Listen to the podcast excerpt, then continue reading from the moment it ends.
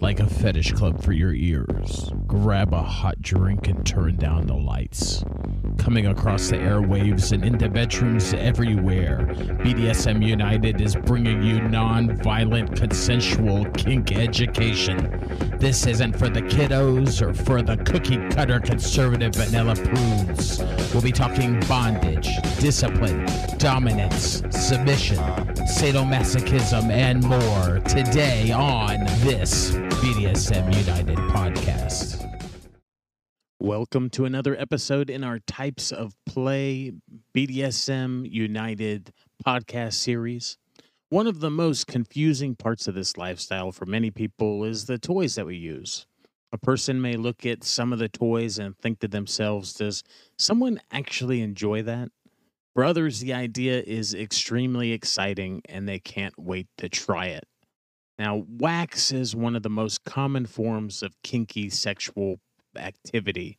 Many people who consider themselves outside of any kinky lifestyles, they also indulge in wax play. We're going to talk about some of the tips for safety when playing with wax. Though it's very popular, it's also how a lot of people get hurt. With wax play, you're essentially playing with fire. I am Primal Piggy. You can find me on Facebook at The Primal Piggy, all one word. Uh, you can also find me at Whips, Chains, and Duct Tape at WCDT BDSM, also on Facebook. And we just updated our webpage, www.bdsmunited.com. Today we're talking about wax play. There's my candle right here. Um, always use paraffin wax. It it melts at lower temperatures than other waxes. Uh, paraffin wax is used in most standard candles sold in just about any store. It's those white safety candles that you see in stores made of paraffin. Um, also, some of those like religious, uh, idol looking candles are really inexpensive. Uh, if you don't mind having like a religious looking figure on the outside, perhaps you're into that. Uh, this wax can also be bought in crafting and hobby shops in, in small blocks made for melting. Uh, as with other BDSM tools and toys, it's our recommendation that you avoid homemade or DIY things, especially when you're new. Uh, it's so easy today to get the right candles from an adult retailer, so and and they really don't cost a lot of money either. Remember that one candle often lasts for several play sessions. So uh, you know, even though one candle may be something like five or six dollars, you're going to be able to use it for a lot of different wax play sessions.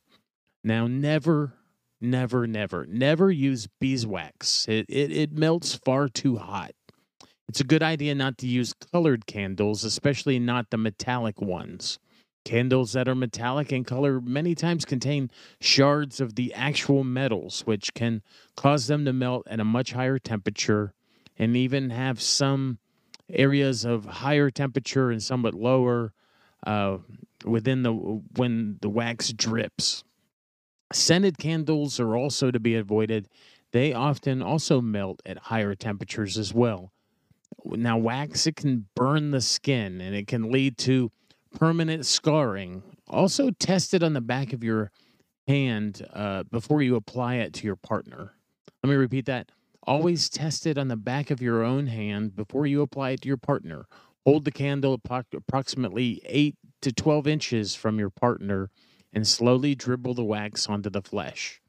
You can adjust the temperature of the wax by increasing or decreasing the distance between the candle itself and the skin. The further the wax must fall before hitting the skin, the cooler it'll be upon contact.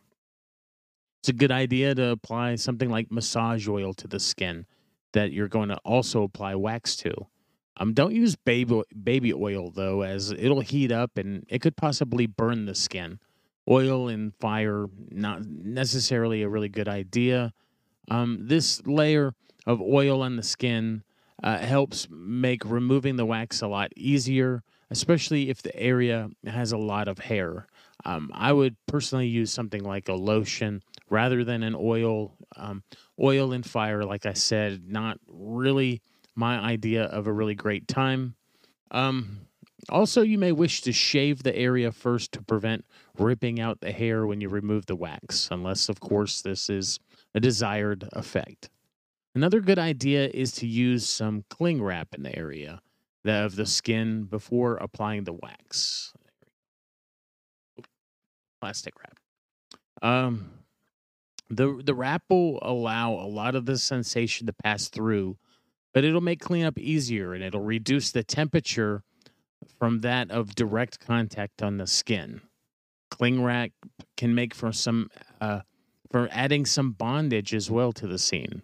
Be sure you have scissors on hand for when it's time to remove the film or in, if you need to do it quickly during the scene for any reason. Sometimes people like the idea of bondage, but then don't like the bondage themselves.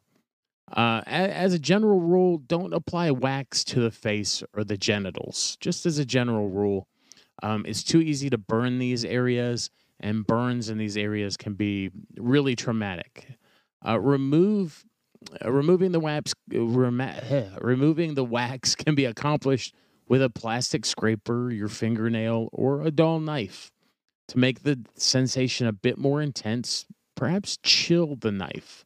We re- recommend a butter knife, which is dull and can't really cut the skin for those who don't want the risk of a sharp blade, yet want the sensation of metal against their skin.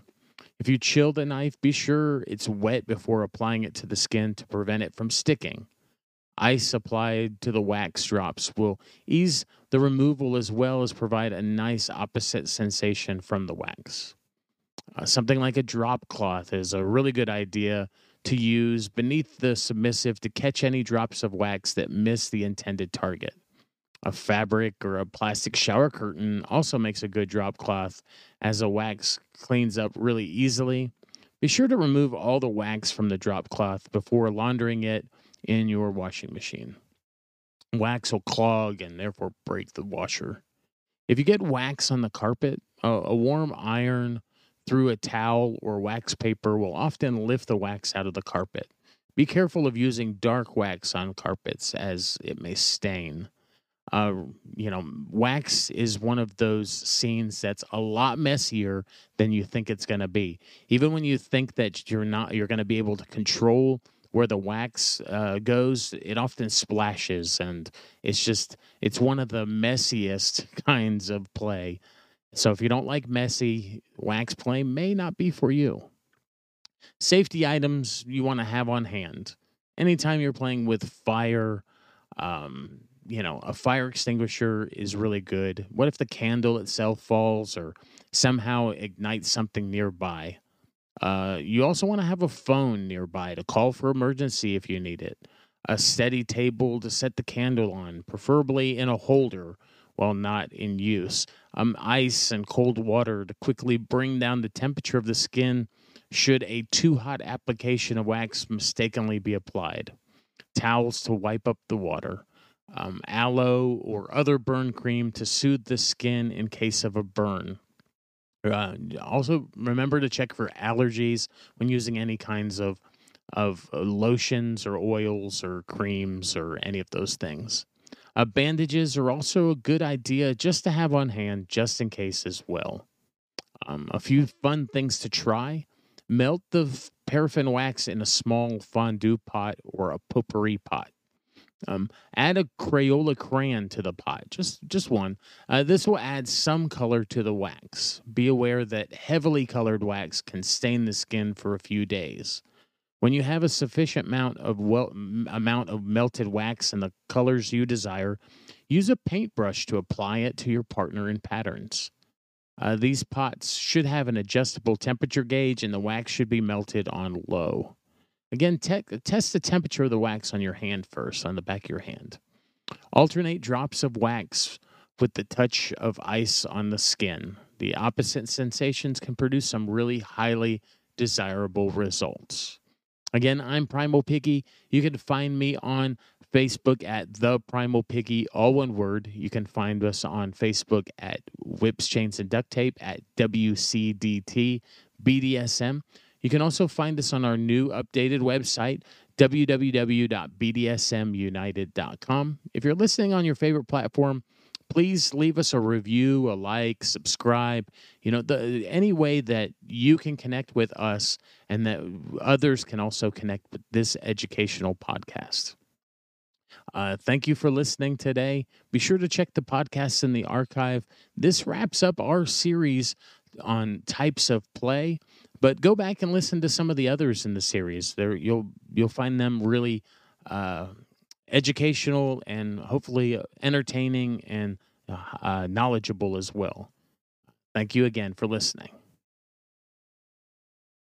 Before you go, head on over and visit our friend Nookie at datingkinky.com. She's been a longtime supporter and friend of whips, chains, and duct tape, and she's built a very inclusive service that is Dating Kinky. Built by kinksters for kinksters, poly, queer, trans folk, and anyone not quite vanilla, and it's free. But also check out a Plus membership. It gives you access to nine books, three online classes, and over 250 webinar replays. That's nearly 400 hours of kinky education. Plus membership is an amazing deal. You also get access to amazing features like voice and video chat. That's datingkinky.com.